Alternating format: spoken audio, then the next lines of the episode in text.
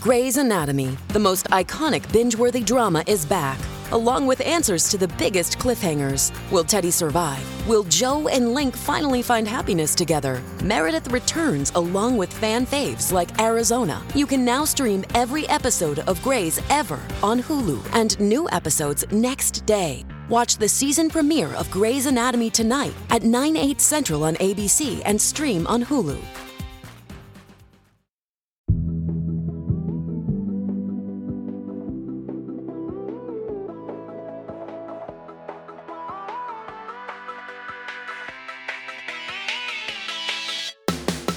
I'm Rachelle Hampton. And I'm Candice Lim, and you're listening to ICYMI. In case you missed it, Slate's podcast about internet culture. And Rachelle, we've got a problem. The problem is there is something in the air, and it is not only pollution, it's vibes.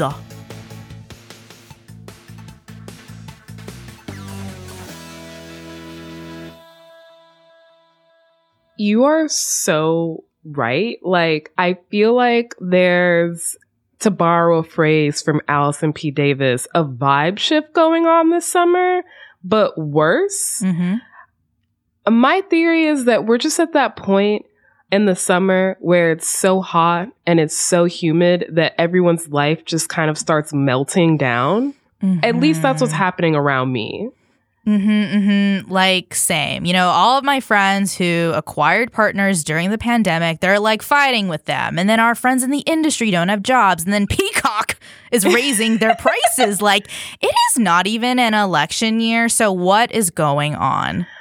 I will say astrologically, and I know some of you hate when I mention astrology in a serious way, but astrologically, this week is kind of intense. Like Venus is retrograding right now, and Ooh. there's just like a lot of energy in the cardinal signs, which are like the most kind of some of the most important. Anyway, what seems to be happening here is that it's giving feral energy. We're we're really dealing with a mm. lot. Yeah. And you know what? I got to say, I think I know when the, the feral turned on. Okay. Mm-hmm, I knew mm-hmm. when the first wall fell. Okay. And that Okay. day was Monday when TMZ reported that Ariana Grande and her husband, Dalton Gomez, had been separated since January and they're heading toward divorce. Oh my god. Ah! Um, they were married for about two years and then they like went public with their relationship right before the pandemic and got married in 2021. Candice, can I be honest with you? Be it. Um, I don't think I knew that Ariana was married. I kind of stopped keeping track after Pete Davidson. Mm-hmm. Um, so what?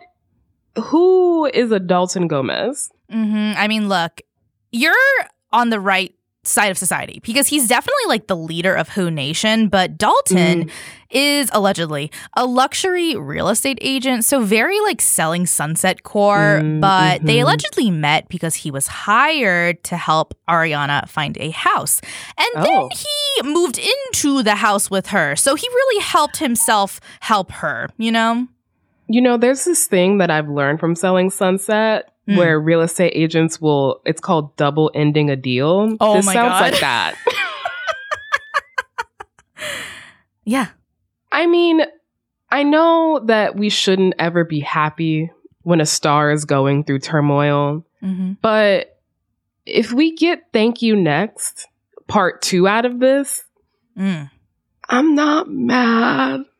Me neither, right? Because the thing is, like, Ariana, she's been in the UK filming Wicked this whole time, which, by the way, the production is not filming right now because of the SAG strike.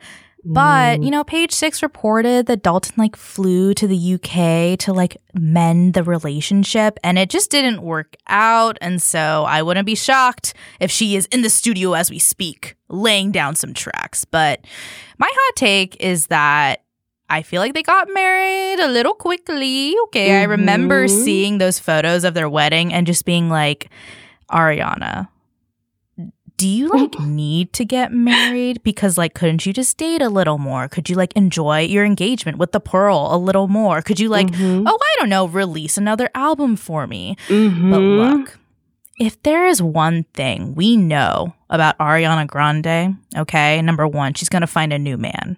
Number two, she's going to write bomb music about said man. Mhm. And number three, she will find a new culture to appropriate when that album comes out. So I think at the end of the day, we're good. We're switching up positions, but we're good. Okay. It's so true. It's so true. The Harajuku era for Ariana is over. Let's see what's next.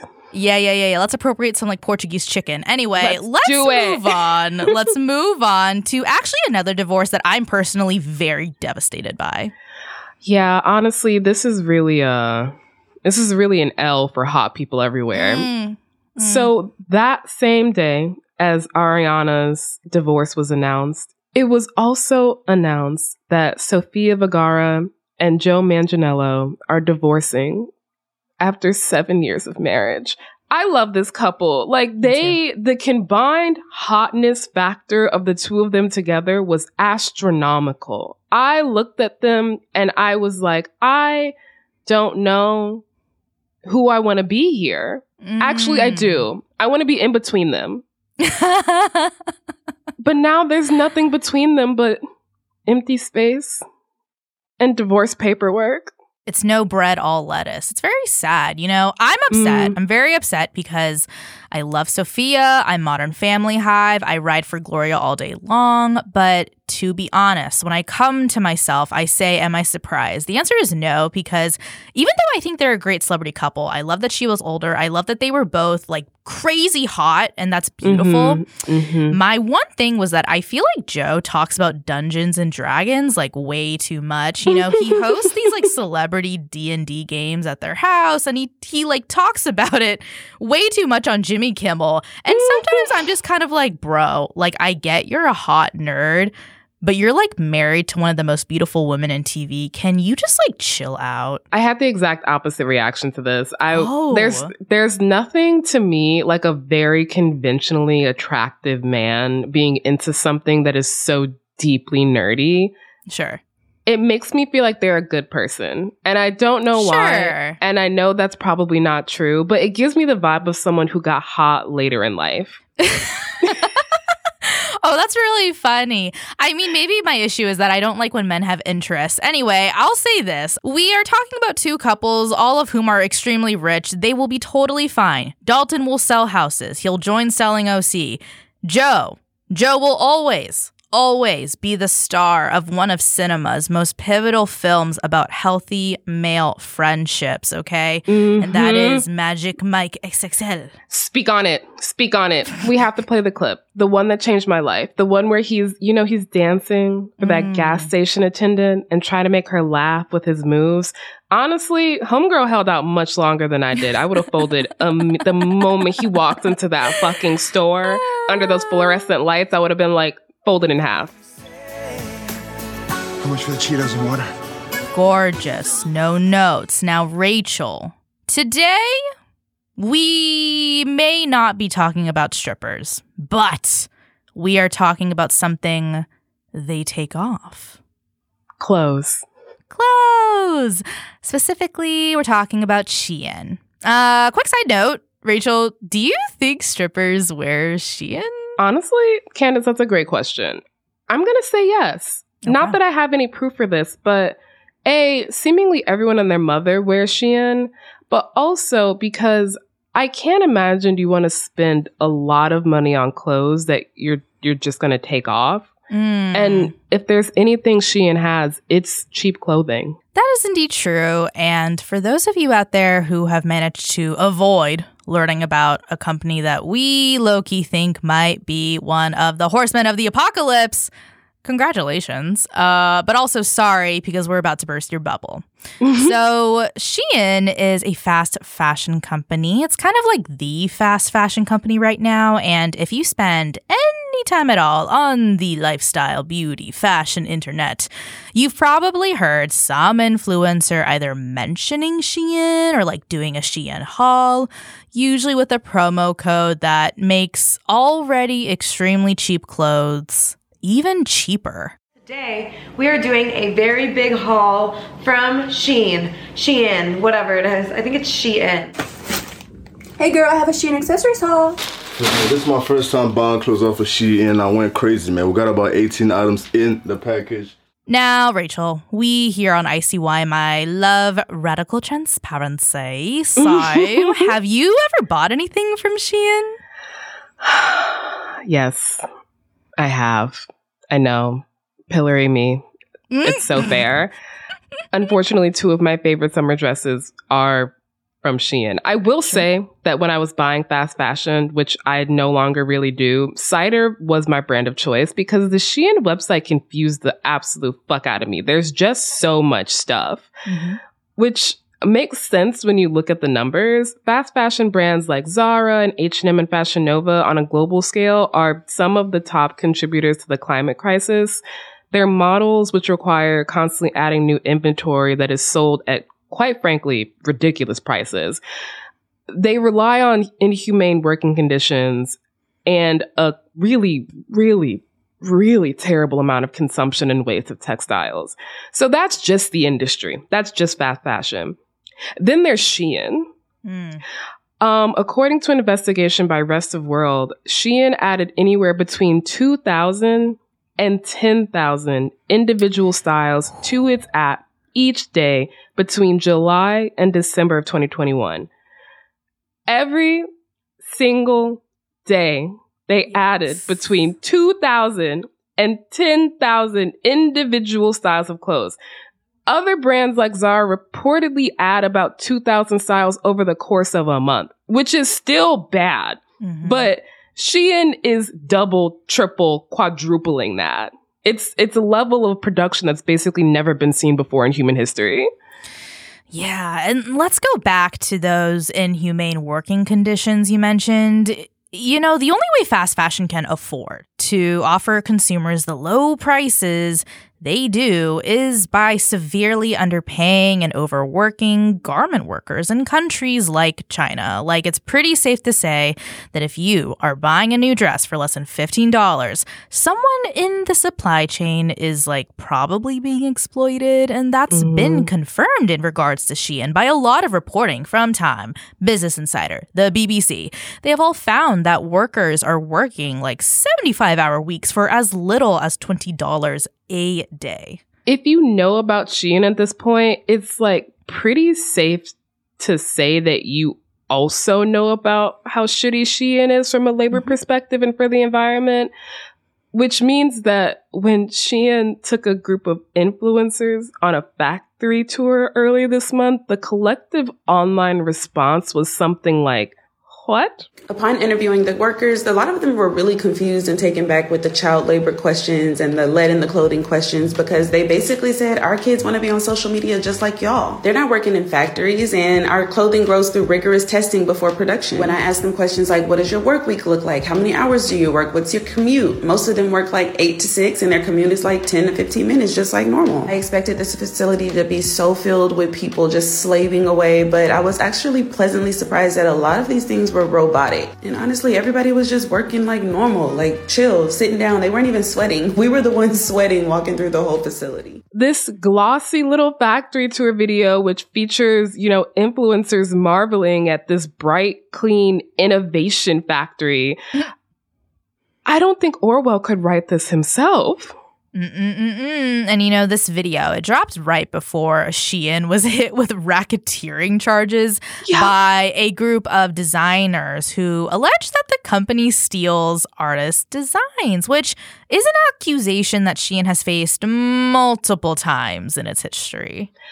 We're at a time where it is honestly easier than ever to, you know, do a little research, mamas, and mm-hmm. find out how our clothes are made which makes Shein's popularity, the company is valued at a hundred billion dollars, all the more puzzling. It seems like everyone hates Shein, or at least knows that what Shein is doing is probably not great, but no one wants to stop buying it.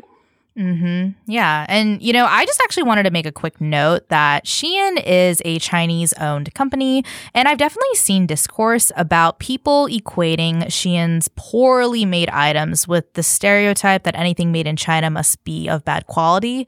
You know, I wanted to say that, yes, it is hurtful when people use, quote, made in China to call something cheap because eh, I don't know. It almost sounds like they're trying to equate Chinese culture and Chinese people with mm. that word cheap. However, mm-hmm. We are talking about Shein because they are the leader in fast fashion right now, but I don't mean that like in a good way. I mean that in a soul sucking, employee abusing, environment killing way. Also, uh, just a metaphor here. Just because Joseph Kony was a person of color does not mean he deserved a pass like he was a war criminal. So oh let's God. just acknowledge that we are not criticizing Shein because they are a Chinese company. We are talking about Shein because they are one of the many fast fashion companies that are leading this discussion about the future of sustainable fashion. I'm sorry, I'm still I'm still reeling from Joseph Kony. I mean, you're so, you're so right. Candice on so many points. Um, and we'll be talking more about those points and about Shein, that now infamous factory tour, and more with Lakyn Carlton, who is a sustainable personal stylist and a fashion educator. She's been quoted talking about sustainable fashion in publications like Business of Fashion, Harper's Bazaar, and the Washington Post. And now she's here with us after a short break. If you love our podcast, then maybe you should consider subscribing to Slate Plus. With Slate Plus, there are no ads on any Slate podcasts. And Slate Plus helps keep this podcast going because this show would not be possible without your support. With Slate Plus, you'll get bonus segments and episodes for shows like Slow Burn, Culture Gabfest, and Slate Money. You'll also never hit a paywall on the Slate website, meaning you get access to every article and every advice column. Just visit slate.com slash ICYMI plus to sign up. That's slate.com slash ICYMI plus.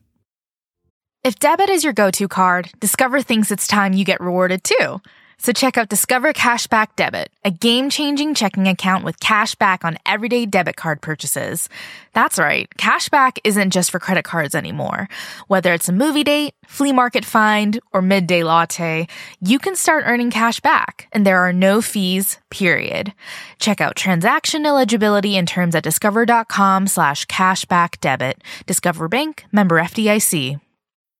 This episode is brought to you by Bumble. So, you want to find someone you're compatible with, specifically someone who's ready for a serious connection, totally open to having kids in the future, is a tall, rock climbing Libra, and loves rom coms with vegan pizzas on Tuesdays just as much as you do. Bumble knows that you know exactly what's right for you. So, whatever it is you're looking for, Bumble's features can help you find it.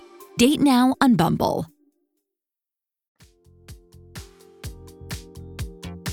And we're back with Lakyn Carlton. Like we said before the break, she is a sustainable personal stylist and a fashion educator.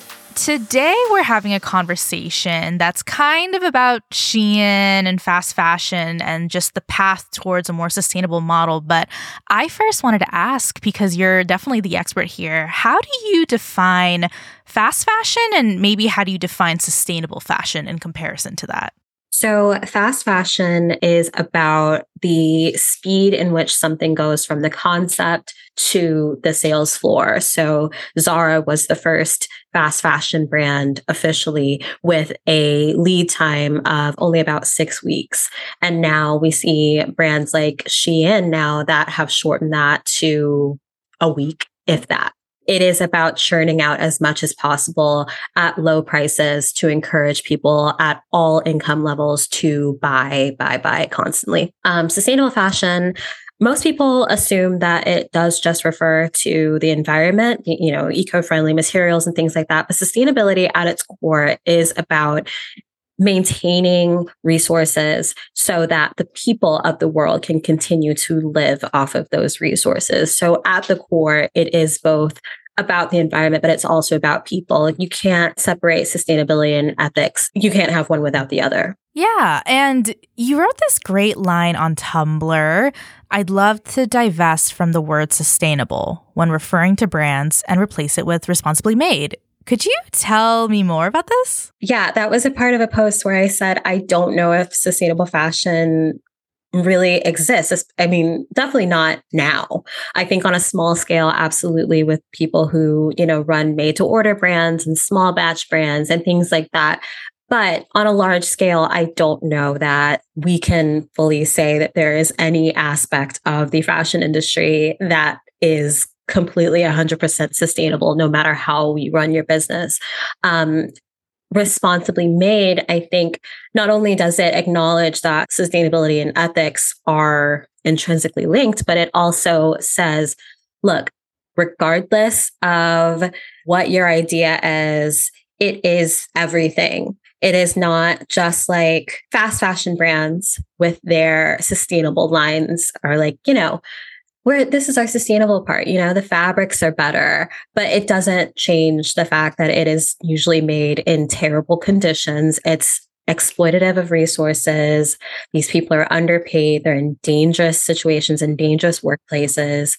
It doesn't change that. It's just well the fabric's better? Responsibly made you can't really lie about that.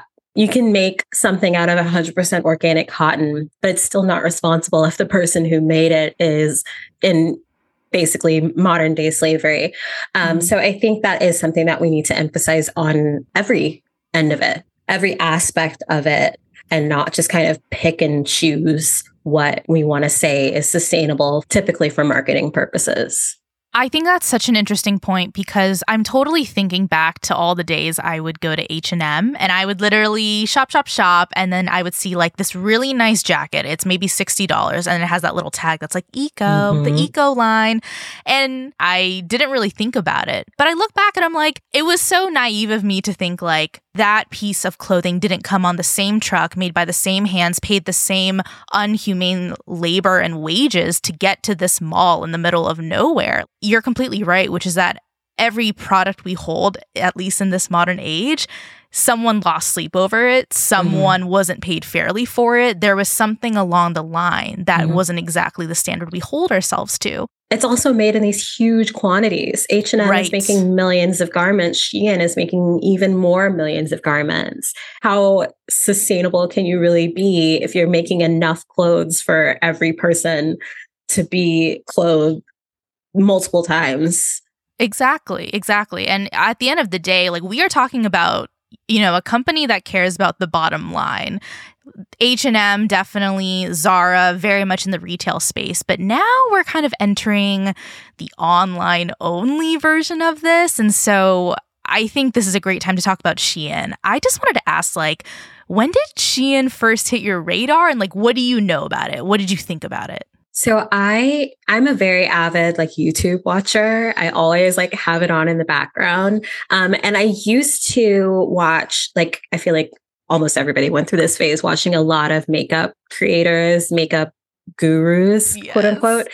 Um but then there was like that shift where kind of people kind of fell out of love with the makeup and the overconsumption of the makeup and mm-hmm. it kind of got replaced with like the lifestyle guru and they sort of started like here's what i eat and here's where i shop and look at this haul. And i saw it in conjunction with that other site romwe which people don't talk about oh, anymore. Oh, yeah. Oh yeah. Yeah romwe and like it sounds so crazy to say the higher end fast fashion, like nasty uh-huh. gal, but uh-huh, it was uh-huh. all together. And I was like, what are these? Oh my God, what's that? And I looked into it. And even then, when I think this was like 2018, like I'm broke, right? I'm, I like clothes. I've always loved clothes, but I'm looking at like these prices and I'm like, I don't know that I trust that. Like, mm-hmm. I, good for you that you got everything. And meanwhile, they're trying it on and it's crap. but I'm like, that's great that you got that purchase, but it's always looks shady to me. It's always been like, and I'm someone who loves a bargain. Like, And I'm still like, girl, I don't know about that. I don't know about that $10 for that dress. No, no, no. I don't know if that's what's going to show up. Yeah, it's just so funny because when you drop these names, I'm just thinking about like the Love Island UK economy and like Princess Polly and like all the stuff they're doing in the UK and just like the way that these girls are killing themselves for these deals for clothes that probably will give them an infection. That's fine. Or that bleed in the pool. Oh my God. Oh my God. Exactly. and they're still like shelling out coupon codes, and it's like, I don't need this. it's the way that we shop has changed so much. In just that five years since 2018, it's so like it's insane. It's insane to like look at how going like to Ross and finding like something that only cost $10 on clearance was like, oh my God, this like this is exciting. You bragged about it. And now people are like, I'm not paying more than $10 for that. And it's like, oh my God, really? Are you? Oh my God. Yeah. And, you know, I think this is exactly where I want to jump in about just Shein and how big they are. I mean, mm-hmm. from your perspective, why do you think so many people to this day ride so hard for Shein specifically?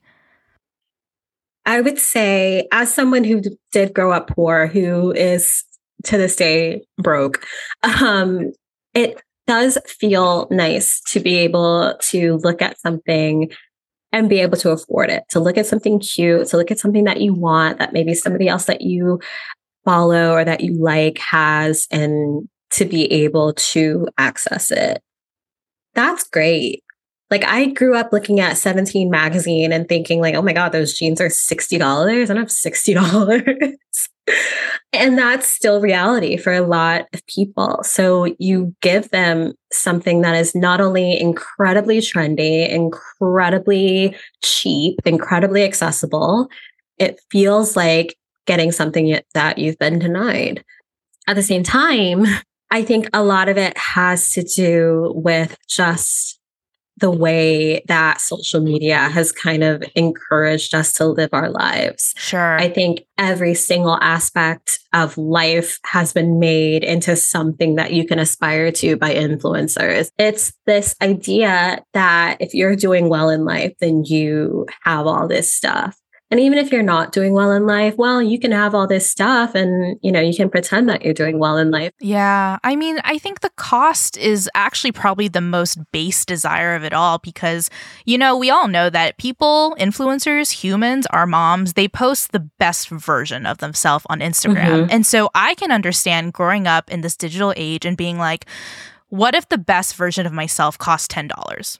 I would pay it, right? Because yeah. you're like, I just want to be a part of something. I want to also tag Princess Polly. I also just want to be at that level. I get it. I mean, you even see it with the aspiring influencers who are spending yeah. hundreds and thousands of dollars on stuff, hoping that the brand will notice them and then pay them to mm-hmm. continue buying stuff and have other people buy stuff. It's just this idea that, like, anything you want, you can get it, you can have it. So, we're talking about social media. And something that has really surprised me is seeing the responses you get, Lakyn, when you talk about Shein. You're usually just reiterating facts we all know by now about their record on labor violations or the ecological impact. But somehow you still get this really intense, almost emotional pushback that, like I said, has been really surprising to see. And I'm wondering, A, how do you feel about that? And B, what do you think about the defenses that these people come to you with, which is that criticizing Shein is classist and fat phobic? okay, you just rolled your eyes, so I think I have a general sense of how you feel. It's not that I don't understand where that comes from. And I would never want to invalidate people's feelings. Like I said, it is something that a lot of people, the the quote unquote right to be trendy is something that a lot of people have been denied. And cute clothes are to this day hard to find for entire populations. But when people say, oh, it's classist, the thing is, the bottom line is there are people that are suffering because you don't know where to look for clothes. I'm not saying there's a million options for everybody out there, but to access fast fashion in itself is a privilege. You know, I have spoken before. I have been homeless. I have been unbanked. I have not been able to shop online, not been able to buy anything, but I still had clothes. It's this like complete detachment from the idea that you are in a privileged position yourself. And when someone is talking about how something is harming people that are even below you, kind of this idea that, like, but I'm actually the worst off in this situation. I'm talking about garment workers that are working in sweatshops, actively being disabled, actively being mistreated, sleeping on the floor, you know, not knowing what they're going to eat because they can't afford to with their passports confiscated. And you're like, but like, I really want the strawberry dress and I can't have it. We're going to take a quick break, but when we come back, we're going to talk all about that Shein factory influencer trip, which is a sentence I never thought I would say. But more importantly, we're going to talk about Lakyn's hilarious reaction to it.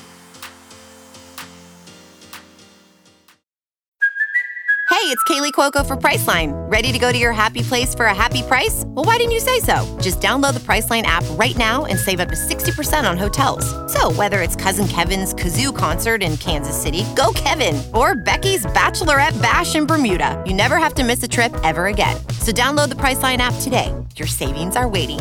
Go to your happy place for a happy price.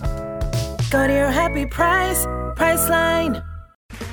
Okay, round two. Name something that's not boring. A laundry? Ooh, a book club. Computer solitaire, huh? Ah, oh, sorry, we were looking for Chumba Casino. That's right. ChumbaCasino.com has over 100 casino style games. Join today and play for free for your chance to redeem some serious prizes.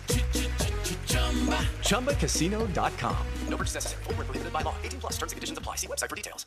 Do you know about these stories? In 1933, Huey Long invented a holiday to prevent a bank from collapsing. In 1960, years before he was assassinated, someone tried to kill JFK with a car bomb. And in 2014, remember this? There was a whole news cycle about President Obama's tan suit. On the podcast This Day in Esoteric Political History, we talk about the forgotten stories that may teach us a lot about the very strange moment we're living in right now. Check it out This Day in Esoteric Political History from Radiotopia. And we're back. We're here to talk about the Shein influencer brand trip. So tell me, Lakyn, when did this first hit your feed?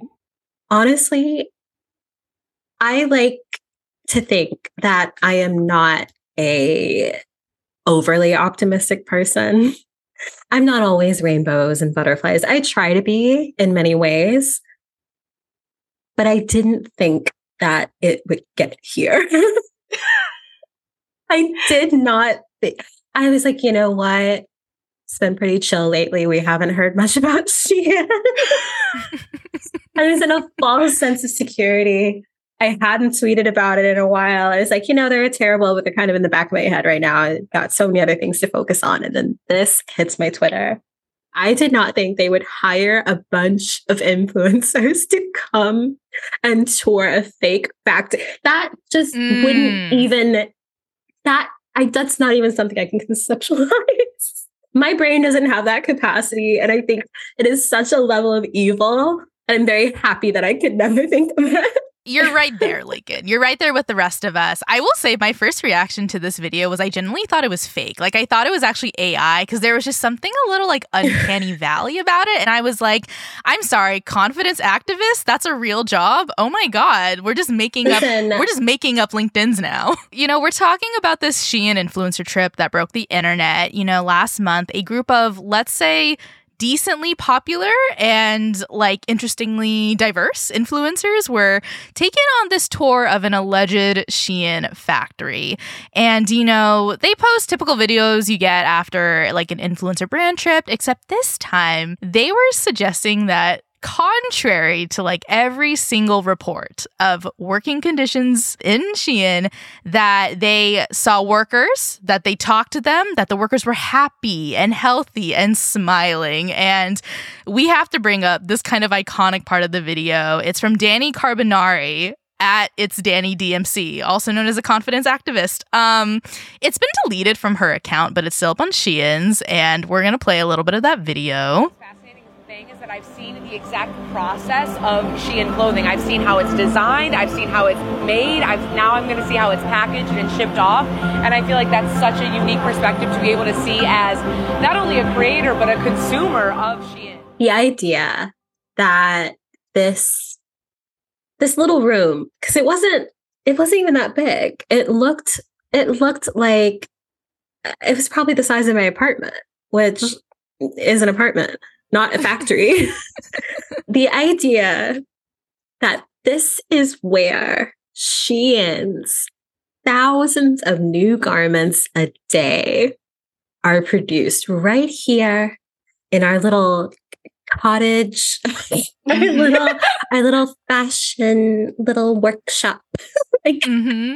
my favorite part of the video was when she said, I expected to see them what chained to their machines and and a sweatshop. Like, so you expect that's what you expect. And, and they still wanted to go. That's the worst part. Still walked in. Yeah. That's not very confidence activist view. I actually think the issue is she was too confident and she was activated Ooh. because of the confidence. My first hot take on all of this is, you know, these there's several influencers in this video who have spoken about this and they keep claiming I went up and I touched the people who worked on these clothes and they said they were living their best life. That's a paraphrase. My first question is do any of you speak Chinese? Do any of you actually have language that you both share unto which you can express I'm doing well. Thank you so much. And the way that all of us reacted is pretty much the way the internet reacted. I I saw shock. I saw befuddlement. I saw just tears of I can't believe we're actually seeing propaganda on our feed by influencers. But something that really struck me about the backlash was people pointing out that Shein had picked these like very specific influencers for this trip. Dani's a plus size woman. The trip included a fair amount of influencers of color. But in the grand scheme of influencing, they're still like kind of small. Danny mentioned that this was her very first brand trip. And so I'm curious, Lakyn, I wanted to get your take on why do you think Shein chose these specific influencers for this specific trip? Oh, that's absolutely on purpose. They couldn't pick like an Alix Earle or uh, what an Emma Chamberlain. They can pick a, a big a big creator because that would be in a lot of ways, I think, too obvious. Mm-hmm. I mean, the job of an influencer is, to be frank, a corporate shill.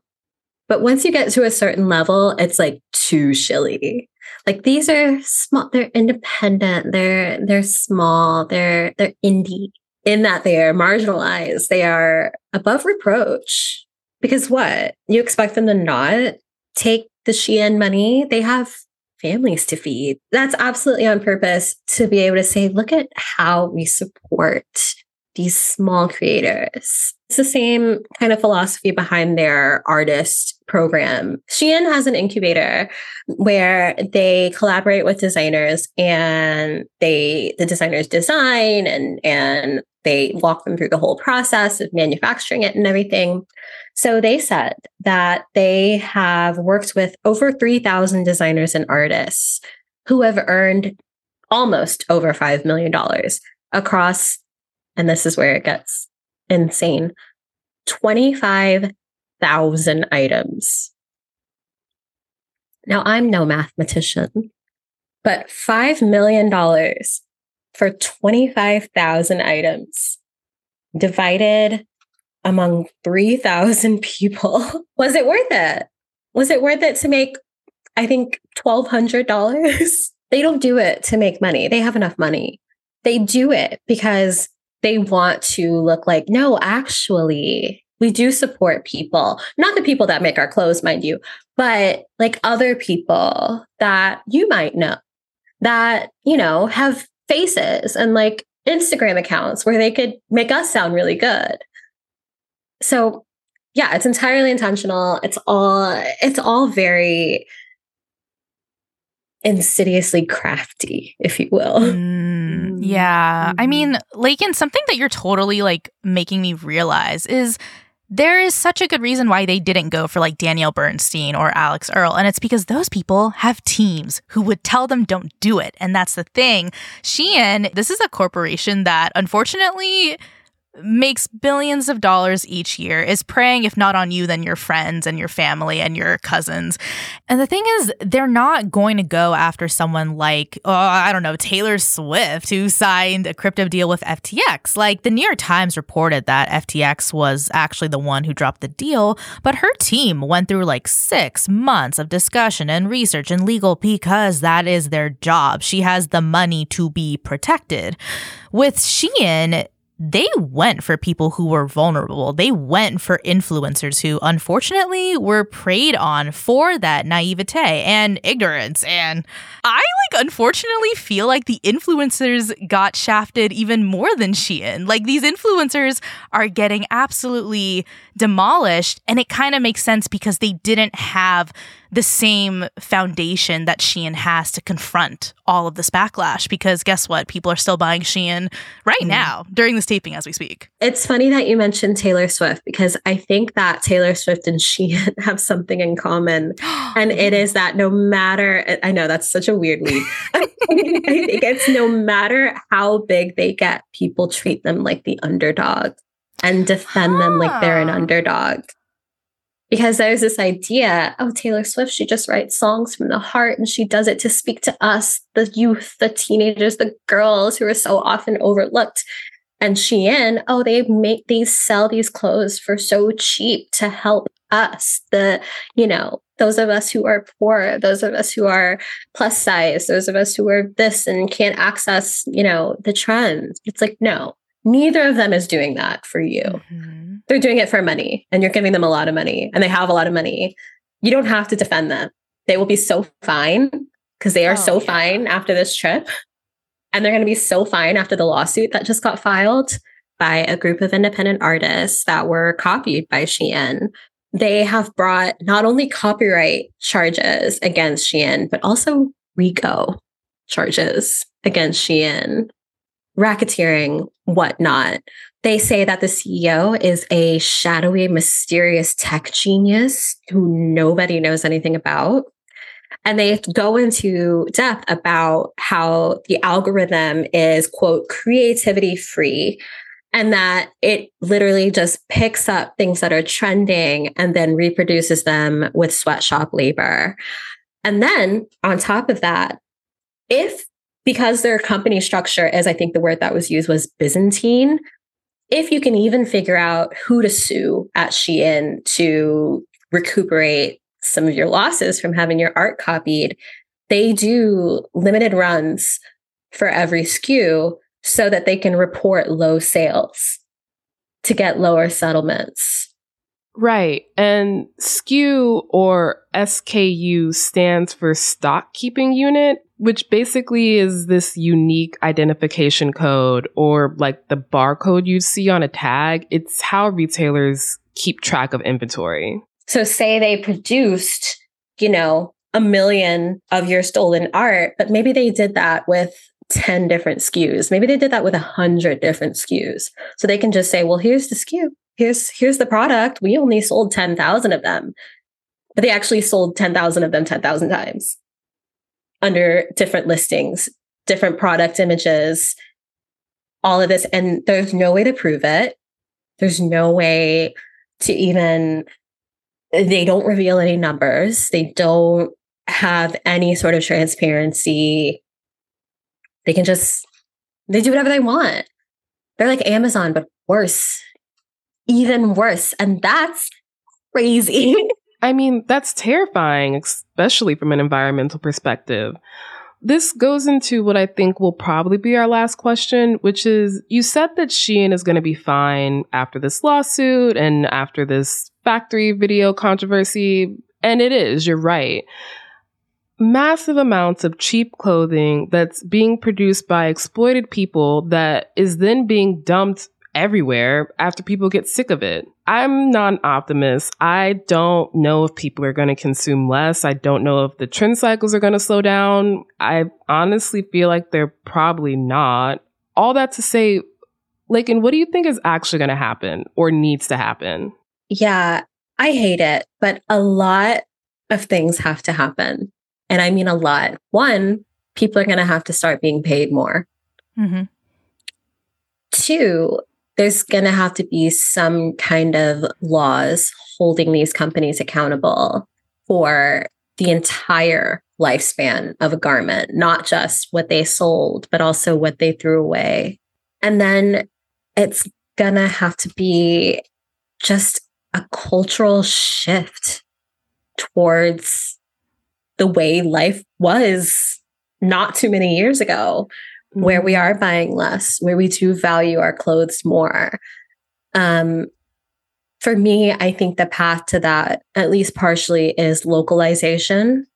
I Mm-hmm. think that this idea that nothing we have is really made, let alone not even in our country, let alone in our state or our city, I think that's ultimately extremely detrimental to the way that we approach our goods. The fact that we don't know who is creating these things, what they're made of. There's no accountability. I think localization of at least major things like maybe some of our clothes, maybe our food, things like that. I think that would go a long way to teaching us to value things more. Um, I don't know that it'll happen in my lifetime. I would love to see Shein shut down um, in my lifetime. Um, it's funny. The there were a group of investors in Nike who actually have started to hold Nike accountable for how their goods are made and the traceability and the ethics because they don't like the way it is. Um, especially with the current issues of um, cotton being produced by slave labor in parts of China. Um, and I hate to say, it's gonna be the people with money who start Yeah. who start raising the alarm. It's gonna be the billionaires. Shein is.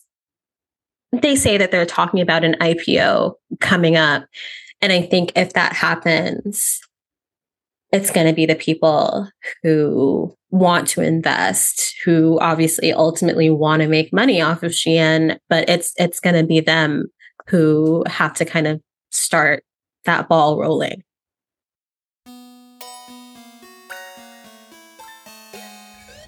All right, that is the show. We'll be back in your feed on Saturday, so please subscribe. It is the best way to never miss an episode, to never miss a debrief on the state of fast fashion.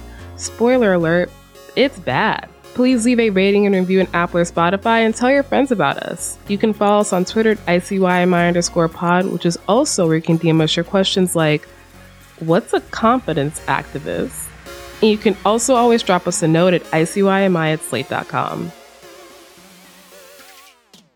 ICYMI is produced by Sierra Spragley Ricks, Rachelle Hampton, and me, Candice Lim. Daisy Rosario is our senior supervising producer, and Alicia Montgomery is Slate's vice president of audio. See you online. Or at an innovation factory. With the Lucky Land slots, you can get lucky just about anywhere.